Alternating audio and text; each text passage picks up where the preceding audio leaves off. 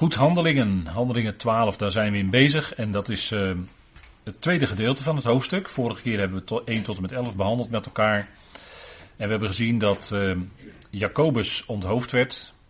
Althans, waarschijnlijk. Hij werd terechtgesteld. Staat er niet letterlijk, maar waarschijnlijk. Hè, hij werd door het zwaard werd hij gedood. En dat is waarschijnlijk toch onthoofding geweest. Hè, dat ging uh, net als Johannes de Doper daarvoor. En dat had ook met een Herodes te maken. Maar het evangelie van het koninkrijk gaat door. Ondanks dat uh, het enorme slag was voor die koninkrijksgemeente. Een van de twaalf apostelen gedood. En dat was natuurlijk wel gevallig voor de Joden. Dan bedoel ik het Sanhedrin en de orthodoxie van die dagen, hè, die Joodse orthodoxie. Herodes keek naar die ogen. En dat was ook van hem een politieke zet. En de volgende politieke zet was om Petrus, de leider van de besnijdenisapostelen, gevangen te zetten. En daar zijn we dan nu mee bezig met die gevangenschap van uh, Petrus. Dit is even een uh, in gehele grote stappen overzicht van het uh, hoofdstukje. Herodes laat Jacobus doden, Petrus gevangen en bevrijd. Dat gaan we dan, hebben we vorige keer al iets van gezien. En wat daar verder volgde, gaan we vanavond mee bezighouden. Herodes door God omgebracht. Dat gaan we ook zien. Dat is allemaal niet zo fraai, maar het gebeurde wel. Petrus. Petrus die was gevangen en hij werd verlost, hebben we de vorige keer gezien, uit de gevangenis door een boodschapper die bij hem kwam. En die zei: Doe je sandalen aan, want wij gaan naar buiten lopen. En ze liepen zo naar buiten. Hoe je dat precies moet voorstellen, Weet ik niet, maar ik denk dat de deuren vanzelf open gingen, geruisloos. Als ze eerst piepten, zullen ze dan niet gepiept hebben, denk ik. En de, of de Heer zorgde ervoor dat de wachten bleven slapen. Op een of andere manier, hè, hoe je dat voor moet stellen, weet ik niet. maar goed, Petrus die was zich dat bewust geworden. En dat lees ik met u even vers 11 eerst, inleidend. En dat doe ik uit de herziene statenvertaling. Kunt natuurlijk meelezen in de NCV-app enzovoort. Toen Petrus tot zichzelf gekomen was, zei hij: Nu weet ik werkelijk dat de Heer zijn boodschapper uitgezonden heeft en mij verlost heeft uit de hand van Herodes en alles wat het Joodse volk verwachtte. Dus hier staat heel duidelijk toen Petrus tot zichzelf gekomen was. Het was geen droom, maar het was echt. Het was werkelijkheid. Hij was werkelijk verlost uit die gevangenis. En hij besefte dat op dat moment echt. Dat besef dat brak echt bij hem door. En dat was in feite, zou je kunnen zeggen, een overgang vanuit die donkerte van die kerker naar het werkelijke licht. Niet het daglicht, want het was nog nacht dat hij kon ontvluchten. Het was in de, waarschijnlijk de vierde waken. die, eh, dus er werden vier, viertallen van uh, soldaten die waakten over hem. En dat ging waarschijnlijk in waken. Je, ze kenden vier nachtwaken. En in de vierde nachtwaken waarschijnlijk want anders zou bij de wisseling van de wacht in de nacht zouden de Joden of eh, de Romeinen het al ontdekken. En zouden ze alarm slaan enzovoort. Dus waarschijnlijk is het in de vierde nachtwaken gebeurd, zodat Petrus weg kon. En pas later het door de Romeinen ontdekt werd, bij het krieken van de dag, zeg maar.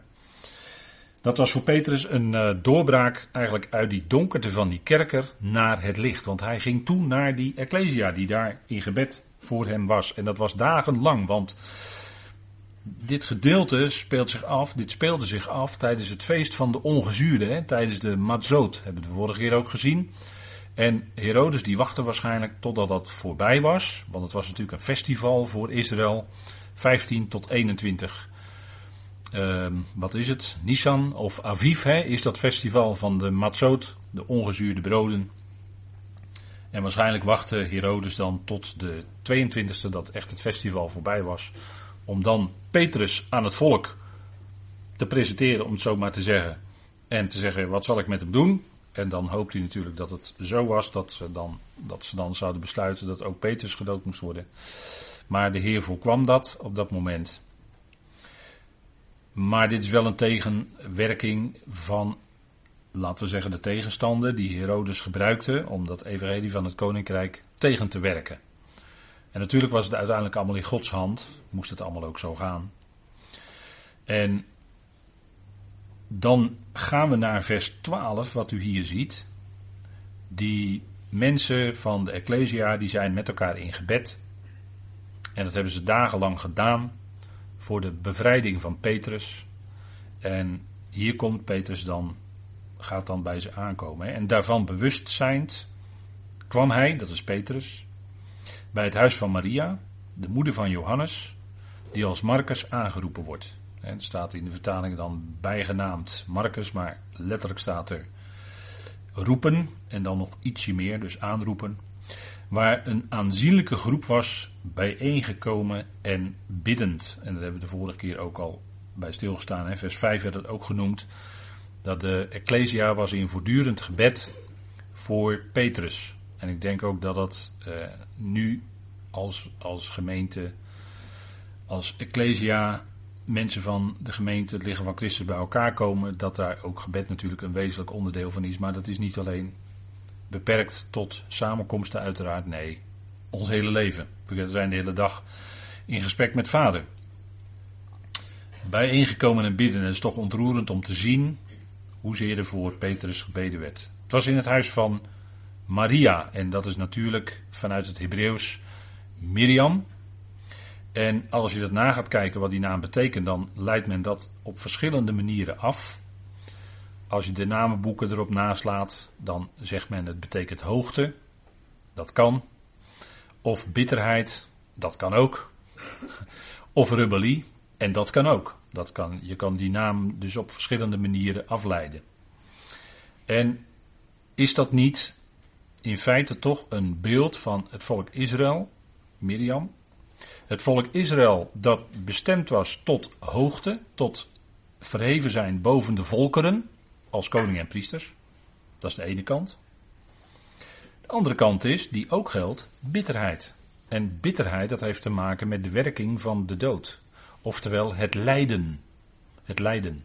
En is dat niet ook wat het Joodse volk, wat Israël enorm overkomen is in al die eeuwen dat zij bestonden?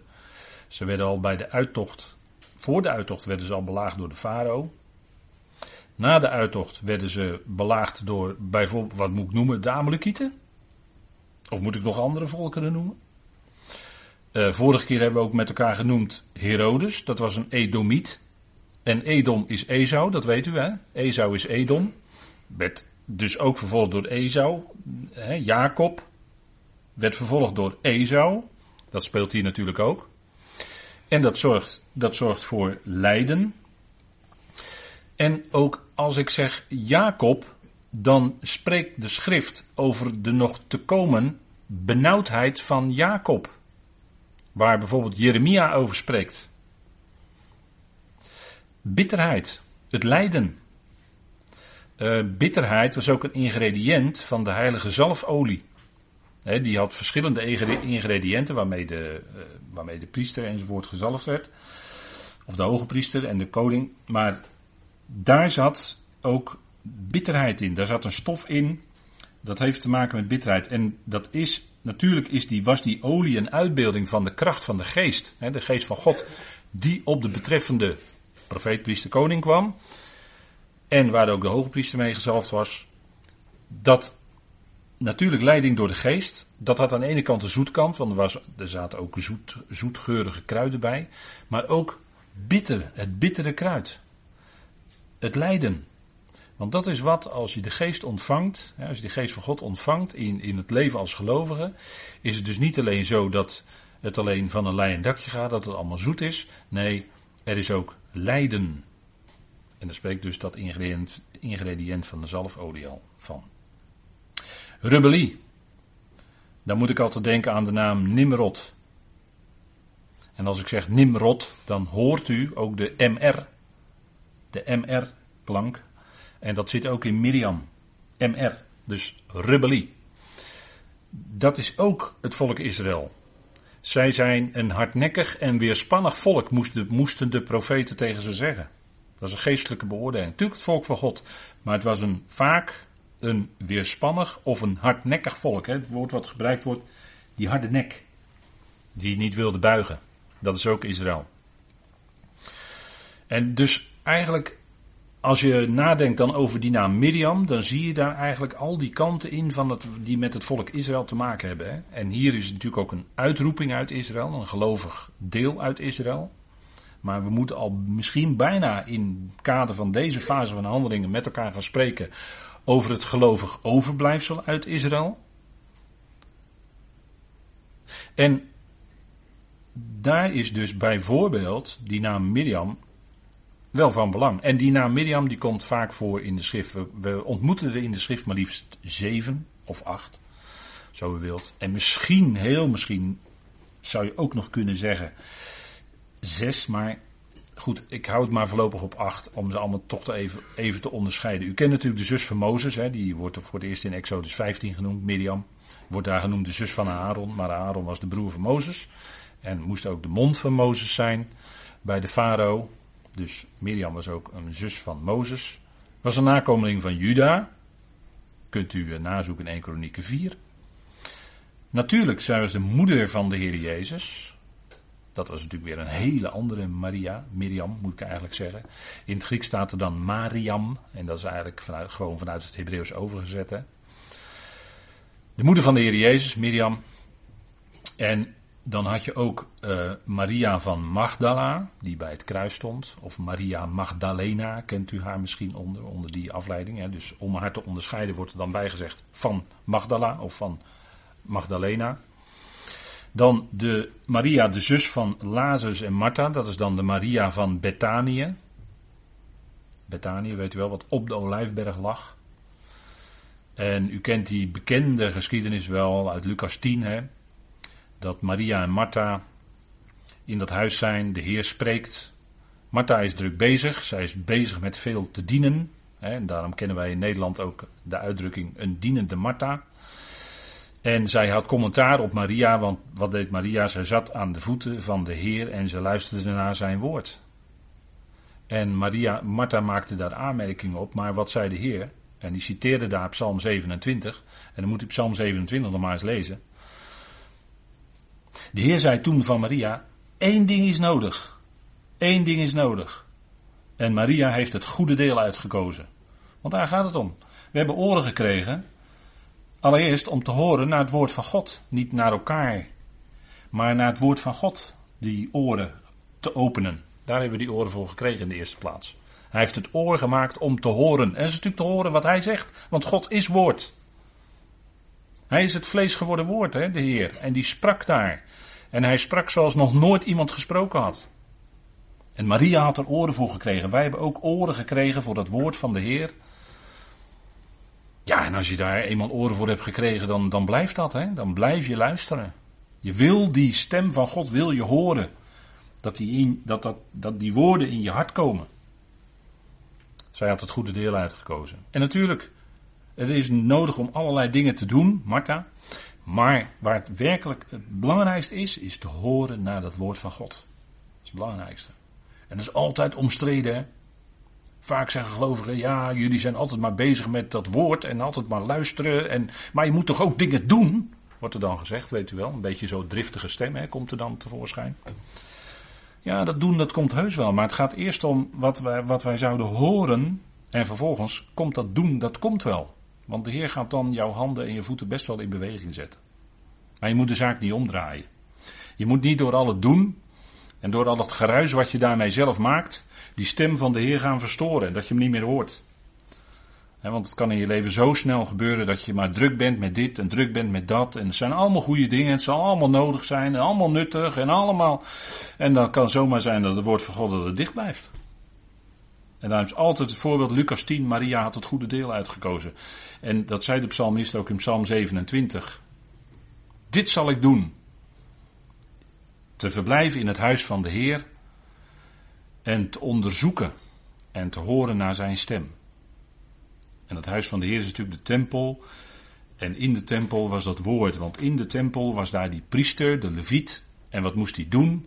Die moest onderricht geven in het woord. Wij denken dan altijd dat de levieten er nodig voor waren dat die al die dat ze allemaal dat netjes hielden, zorgen dat die toonbroden er allemaal waren, zorgen dat het licht van die menorah zou schijnen. Maar de belangrijkste taak van de priester was een lerende priester te zijn in Israël. Om dat woord van God, die Torah, onderwijzing. Je zult het je kinderen inprenten, hè, Deuteronomium 6. Dat is onderwijzing, dat is nodig om te horen. Ze kunnen niet jong genoeg horen. Hoor Israël, hoor. De Heer jullie God is één Heer. En dat het blijft recht overeind staan door heel de schrift. Hè? Er is één God die alles zal brengen tot volkomenheid. Dat leer je als je hoort naar dat woord. En dan ga je steeds meer je leven laten bepalen door wat God zegt. Daar gaat het om. En dat is wat. Uh, en daarom had Maria inderdaad het goede deel uitgekozen. Be Betanië, hè? Prachtig. Als je het vanuit het Hebreeuws afleidt, misschien mag dat niet, maar als je zegt Bet Ani, dan is het eigenlijk ik ben het huis en dat is eigenlijk de Heer. Hè? We verblijven eigenlijk in zekere zin in Hem, in onze Heer. Ik ben het huis. Ze zeggen altijd zoon van, uh, of huis van smarten, hè.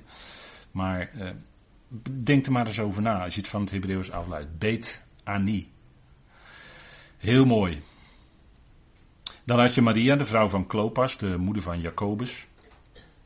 In, uh, die in Marcus 15 genoemd wordt. Die, uh, u weet wel, daar hebben we laatst over gesproken. Die vier vrouwen die bij het kruis stonden op enige afstand te kijken. Maar toch, hè. Die vier vrouwen keken naar die ene die daar hing.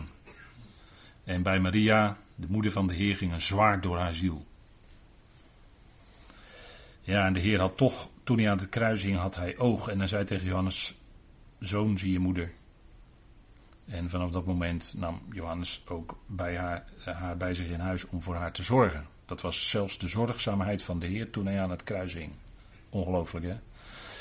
En de Heer bad ook voor zijn vijanden. Vader vergeef het hun, want ze weten niet wat ze doen. Toen hing hij aan het kruis met felle pijnen door zijn lijf. Toen bad hij voor zijn vijanden. Vader vergeef het hun, want ze weten, ze weten niet wat ze doen. En ze wisten ook niet wat ze deden. Wisten ze niet. Kijk, dat is liefde hè. Als je daar hangt en dan nog voor je vijanden bidt. En die vrouwen die stonden daarbij en die, hè, niet, niet, ze stonden erbij en ze keken ernaar. Ja, dat wel, maar daar was natuurlijk heel heftig. Het was heel heftig wat daar gebeurde. En dan had je de moeder, dat is de zevende dan, de moeder van Johannes Marcus. Die dan in handeling ook verder nog genoemd wordt. Op Johannes Marcus komen we nog terug. En, de, en dan wordt er ook nog genoemd een Maria, een gelovige in Rome. Maar misschien de zevende en de achtste zou misschien dezelfde kunnen zijn. En sommigen denken ook dat uh, Maria van Magdala dezelfde was als Maria van Betanië. Maar goed, ik geef het maar mee voor u ter overweging om dat eens voor uzelf na te gaan aan de hand van de schriften. Daar is uh, genoeg informatie over. Maar dat even over de Maria's of de Miriams in de schrift. Dan hebben we Johannes. Dus die naam is ook heel mooi. Dat is natuurlijk in het Hebreeuws, vanuit het Hebreeuws is dat Jochanan. Dat betekent uh, ja is genadig. Sommigen leiden het ook af in zeggen ja zal genadig zijn, dat kan ook. Uh, maar dat is natuurlijk wel heel mooi, hè? ja is genadig. En dat ganan, daar zit gen in, of ja, uh, gein, hè, als die zegt, gein. Maar dat is ook wat genade op je gezicht doet komen. Hè? Dan komt er een glimlach op je gezicht. Genade doet dat. Jochanan, hè? Gan, gen, genade. Ja, het zit ook in de naam Noach, hè? eigenlijk. Genade. Maar goed, Johanan, Johannes, uh, een van de belangrijke discipelen was dit, maar dit is Johannes Marcus, dit is een andere Johannes dan de apostel Johannes. Dit is Johannes Marcus. En Marcus, dat is uh, Latijn, maar dat zou betekenen hamer. Of een boek zegt, een woordenboek of een namenboek zegt ook beschaafd. En goed, uh, hoe, wat er ook van zij, het is de neef van Barnabas, zo wordt hij aangeduid in uh, de brief van Paulus, hè, Colossense meen ik. U ziet hier de verwijzingen.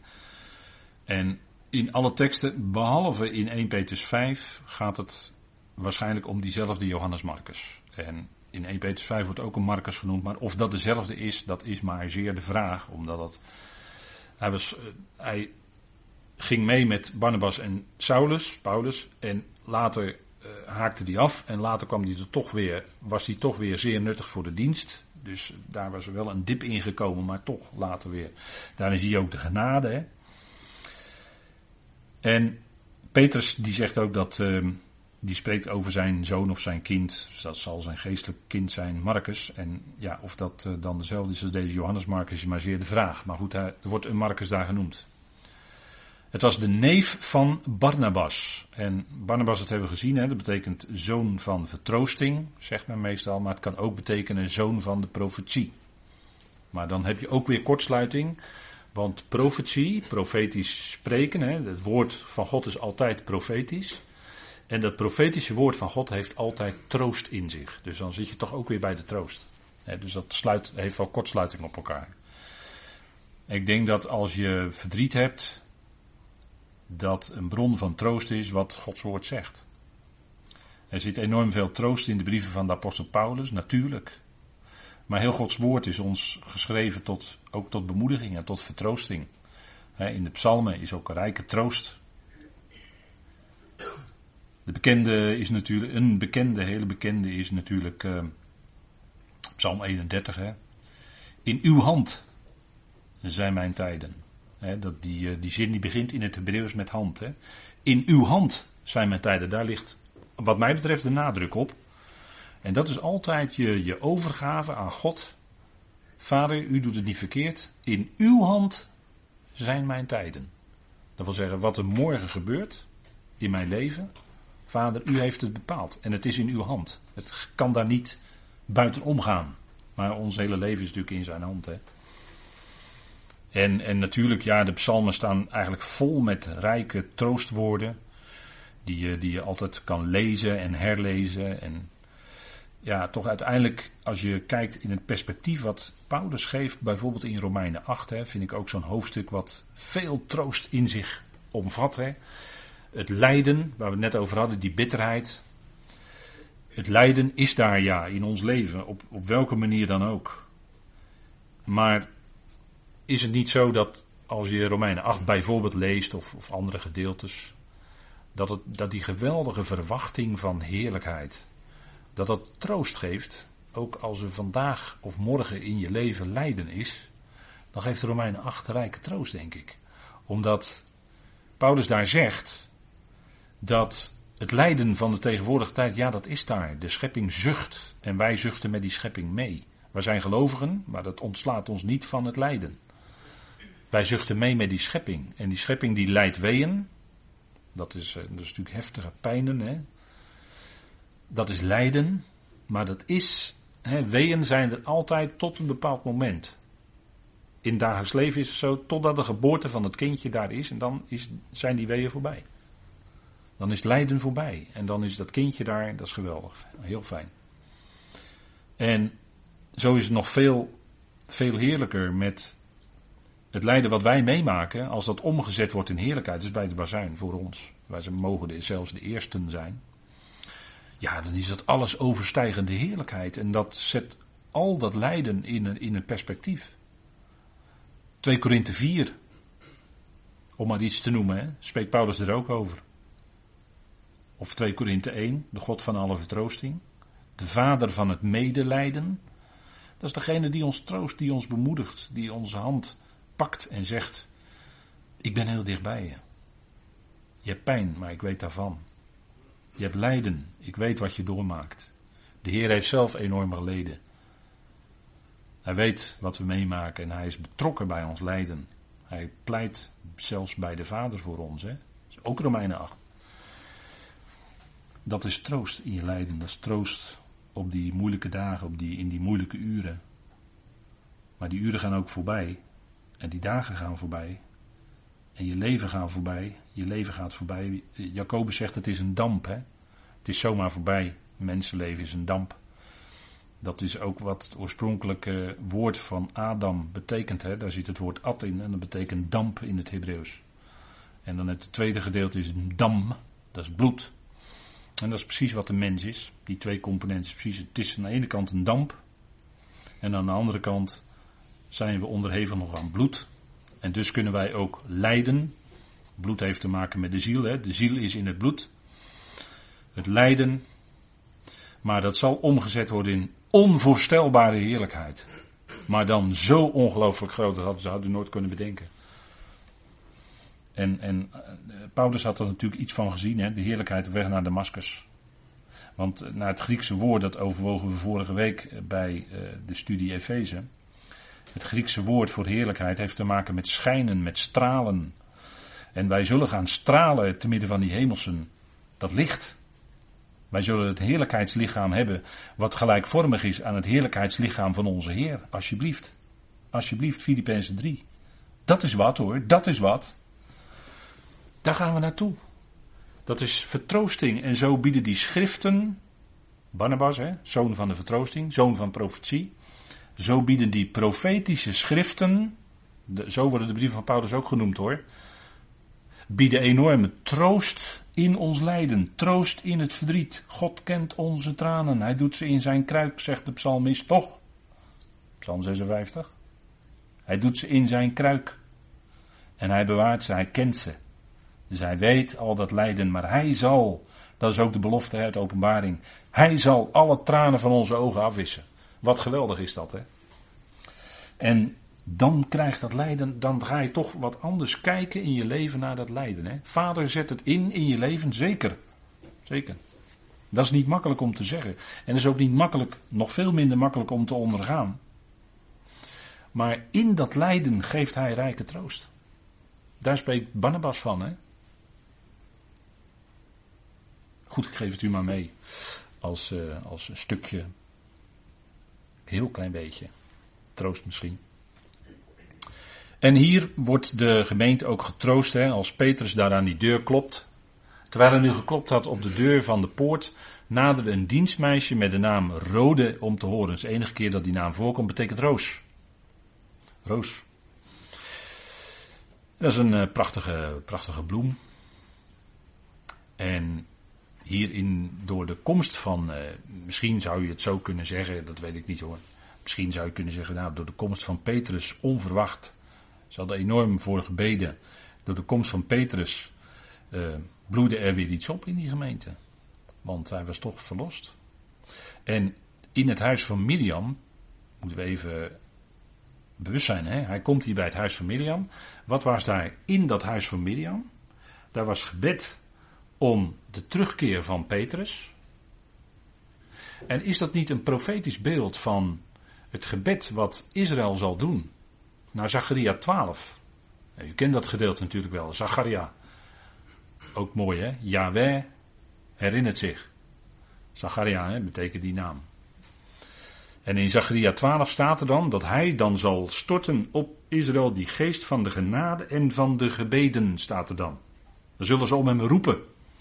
En dan zal hij er ook zijn. Dan zullen ze zien wie ze doorstoken hebben. Dus dan zal Israël ook in gebed zijn. En dat gebed wordt verhoord dan.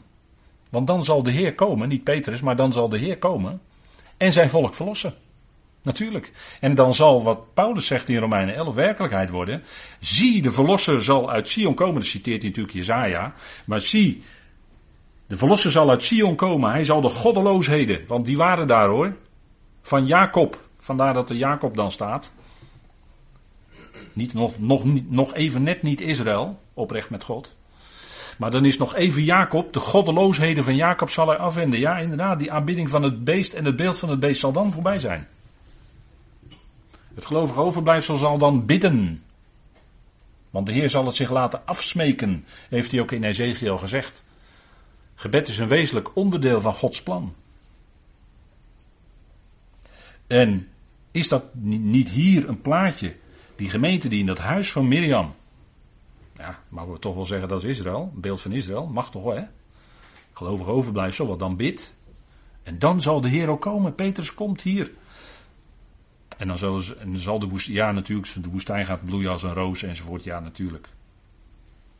Maar dat, dat is natuurlijk, ja, geweldig hè. En dat geluid van Petrus herkennend, vers 14, deed zij van vreugde de poort niet open, maar binnenrennend berichtte zij dat Petrus voor de poort stond. Dus ze was zo blij en ze herkende dat het Petrus was aan zijn stem. En ze was zo blij en opgewonden dat ze vergat Petrus binnen te laten. Dat is eigenlijk wel een beetje humoristisch beschreven hier. Hè? En ze wil het zo graag gaan vertellen. En dat zal Israël natuurlijk in de toekomst ook doen. Hè? Dat als hij gekomen is, dan zal Israël het gaan bazuinen. Dan zal Israël het gaan rondvertellen aan alle naties en aan ieder die maar horen wil. Die Messias, Jezus, die is daar. Hij is de redder, hij is het licht van de wereld. En dan zullen ze dat licht verspreiden over de hele aarde aan alle volkeren. En ieder die het maar horen wil, die mag komen enzovoort. Hè. Alles wat, uh, wat er staat. En uh, dan is ook in die duizend jaar is ook het Johannes-evangelie voluit van toepassing. Hè. Het Johannes-evangelie is voluit van toepassing in de duizend jaar. En dat zal ook klinken. Al zo lief heeft God de wereld dat hij zijn enig geboren zoon gegeven heeft. Ja, maar het staat daar in de Aoristus. Geeft. En dat is ook zo in die duizend jaar. Geeft God zijn zoon als de Messias, als de leider, als de koning van de koningen. Ja, zo zal het zijn. En als je op die manier Johannes evangelie gaat lezen, dan krijgt dat ineens een bijzondere invulling. En misschien gaat u dan wel ontdekken, ja, daar is nou Johannes eigenlijk voor bedoeld. Voor, eigenlijk voor in die duizend jaar.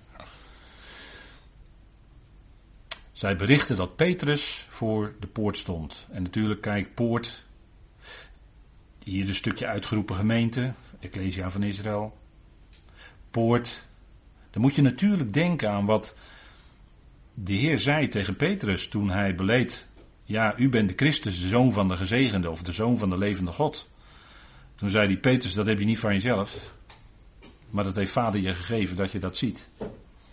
En dan zegt hij, kijk, op deze Petra zal ik mijn Ecclesia bouwen. Welke Ecclesia is dat? Dat is de Ecclesia van het Koninkrijk, wat hier over gaat.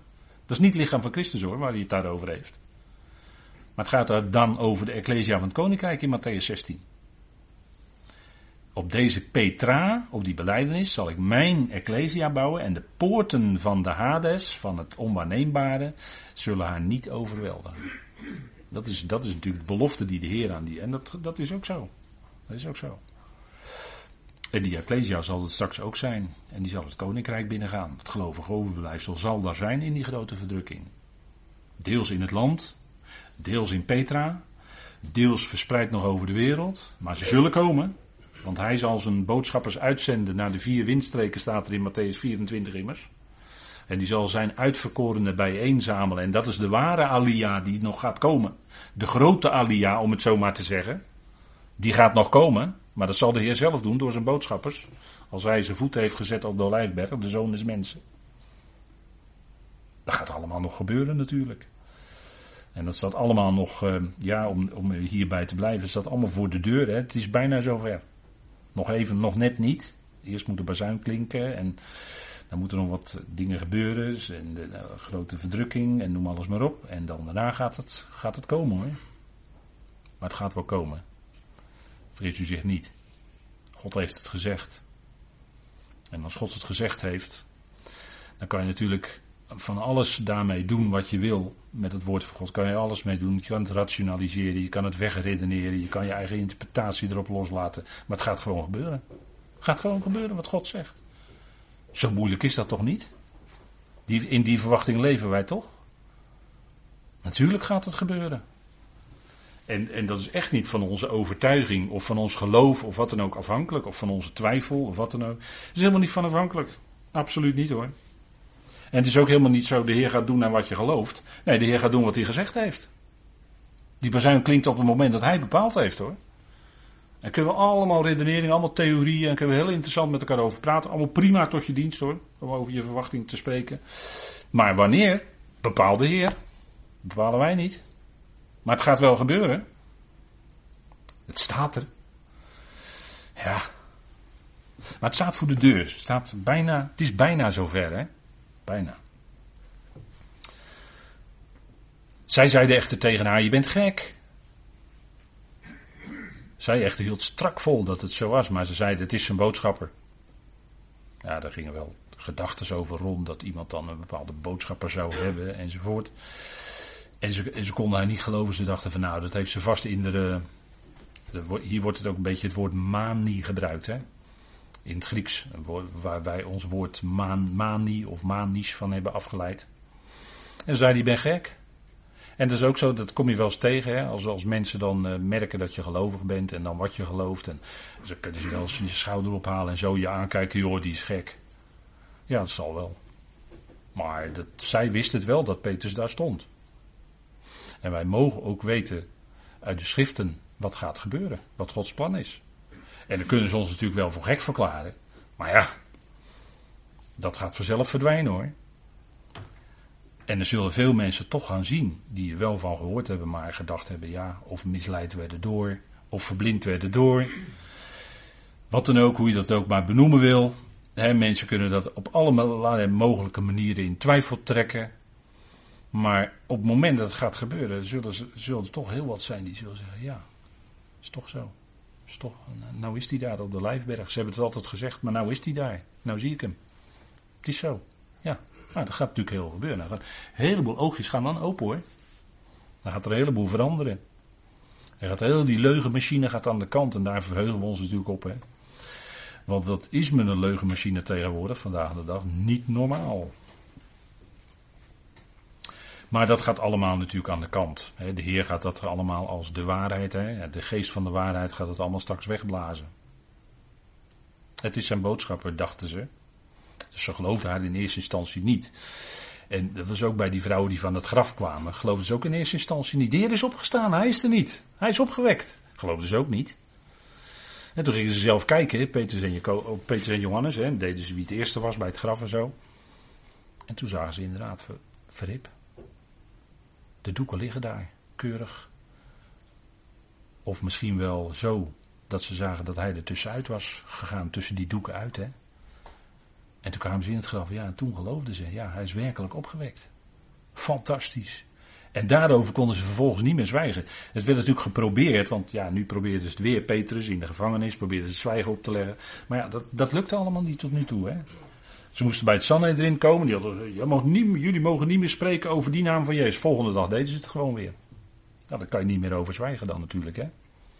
En dat is natuurlijk het geweldige. Dat evangelie, dat woord van God, ach, dat gaat gewoon altijd door. Dat is echt, uh, dat is niet te stoppen hoor. Dat is niet te stoppen.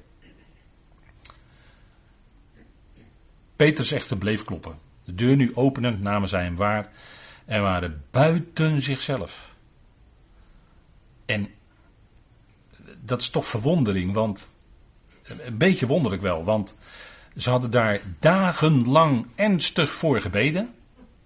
En nu was hun gebed verhoord. En nu waren ze nog buiten zichzelf. Hè? Dat, uh, ons woord extase staat er eigenlijk in het Grieks. Hè? Ze waren eigenlijk in extatisch. Buiten zichzelf stonden ze. Ja, de Heer had inderdaad hun gebed verhoord. Hoe wonderlijk. En de Heer verhoort het op zijn tijd natuurlijk. Precies in die vierde nachtwaken. Op het allerlaatste moment. En daarna kun je zien, kijk, op het uiterste moment. Als het voor de mensen bijna niet meer mogelijk lijkt dat, dan gaat de Heer het doen. Want hij heeft niet onze power en onze kracht en ons gebed enzovoort, daarvan is hij helemaal niet afhankelijk. God wil wel gebeten zijn, daar gaat het niet om. Maar hij is helemaal niet afhankelijk van ons. Want is het ook niet zo dat die discipelen, de storm op het meer, hè? Wanneer kwam de Heer? Op welk moment? Storm op het meer? Op welk moment kwam de Heer? Toen hij bijna zonk. Ja, nou, toen hij bijna zonk, maar dat was in de vierde nachtwaken ook, hè? Dat was hetzelfde moment. Die discipelen in het bootje die waren hevig van uh, hoe moet het nou met dat bootje. En in de vierde nachtwaker kwam de Heer en die liep zo over het water zo naar ze toe. En dan komen de Sadduceeën die zeggen, de moderne Sadduceeën van onze tijd, dat zijn de rationalisten, weet u wel. Zuurdesem, hebben we ook over gehad, hè? Van de Sadduceeën. Dat zijn de rationalisten. Die zeggen van, ja het is wel waar, maar het is niet echt gebeurd. Ja, Jezus liep, ja nee, maar dat, zijn de, dat is de vrijzinnigheid, sorry. Dat is de vrijzinnigheid. Die zeggen dat. Hè? Toch? U weet wel, zo'n eh, schrijven van, uh, hoe heet het ook alweer? Uh, schrijven van het verhaal gaat. Het verhaal gaat. Die, bijvoorbeeld, hè? Aan het hof. Aan het hof van de Oranjes. Die, die. Maar dat is de vrijzinnigheid. Maar er staat in de Evangelie, Jezus liep over het water, dus hij liep gewoon over het water. Ik bedoel, daar hoeft het toch niet zo moeilijk over te doen? Dat is toch niet, allemaal, niet zo, allemaal niet zo moeilijk? Ja, die zeggen, ja, dat is kinderlijk als geloof, maar dat zegt de Bijbel toch ook? We moeten toch ook gewoon worden als kinderen? Want vader zegt, dat geloven wij op voorhand. Vader zegt het, is het toch zo? En waren ze buiten zichzelf dat God dat gebed had verhoord. Geweldig, hè? Geweldig. Hij doet wat hij beloofd heeft. En jij bidt, jij bidt Voor je familieleden die niet geloven en die maar niet willen geloven. En je probeert het elke keer weer op verjaardagen en er komen ruzies van en, en noem alles maar op. En je bidt voor je mede familieleden en ze komen maar niet tot geloof. Maar weet u dat het gebed toch verhoord gaat worden? Jezus is hun redder. Dat is geen loze belofte. Dat is geen loze naam. Maar dat doet hij ook. Hij is gekomen om zondaren te redden en dat doet hij ook hoor. Die missie slaagt glansrijk. Iedereen komt er. Dus die gebeden die wij doen, en het moeilijk mee hebben, tranen, die worden verhoord. Maar God verhoort ze op zijn tijd. En daar zit voor ons de moeilijkheid, hè, vaak. Maar ze waren buiten zichzelf. En dat zullen de mensen ook gaan zien hoor. En, en wij nog veel meer als wij die heerlijkheid gaan ontvangen. Bij de bezuin dan zijn we meer dan buiten onszelf. Van verwondering, van verbazing, van, van hoe moet je het omschrijven? Ik denk dat woorden tekortschieten. Om dat te beschrijven wat, wat, wat je dan overkomt. Wat je dan overkomt. Kijk, dat evangelie biedt verwachting. Zekerheid. Het evangelie is niet theorie. Maar dat zal volle werkelijkheid zijn. Kijk, die woorden van God, hè. Dat zijn woorden die, waarvan Jezaja zegt, strooi dat uit op het water en het zal vrucht dragen. Het zal, het zal, het zal doen wat hem behaagt. Dat woord, hè. Dat woord van God is vast. Dat geeft vastheid in je leven. Als je daarop bouwt, ben je een wijs man. Dan bouw je op de rots. Dan ben je wijs, want dan blijft je huis staan. Niet door jouw kracht, niet door jouw vakkundigheid hoe jij het kon bouwen, maar omdat je gewoon eenvoudig vertrouwde, waar we vanavond mee begonnen om dat te zingen, eenvoudig vertrouwde op Hem. Zie slechts op Hem. Volg gehoorzaam Zijn stem. Dat is het, hè? Dat is eigenlijk alles. Goed, zullen we even met elkaar pauzeren, want misschien heeft u nu wel behoefte aan veel koffie.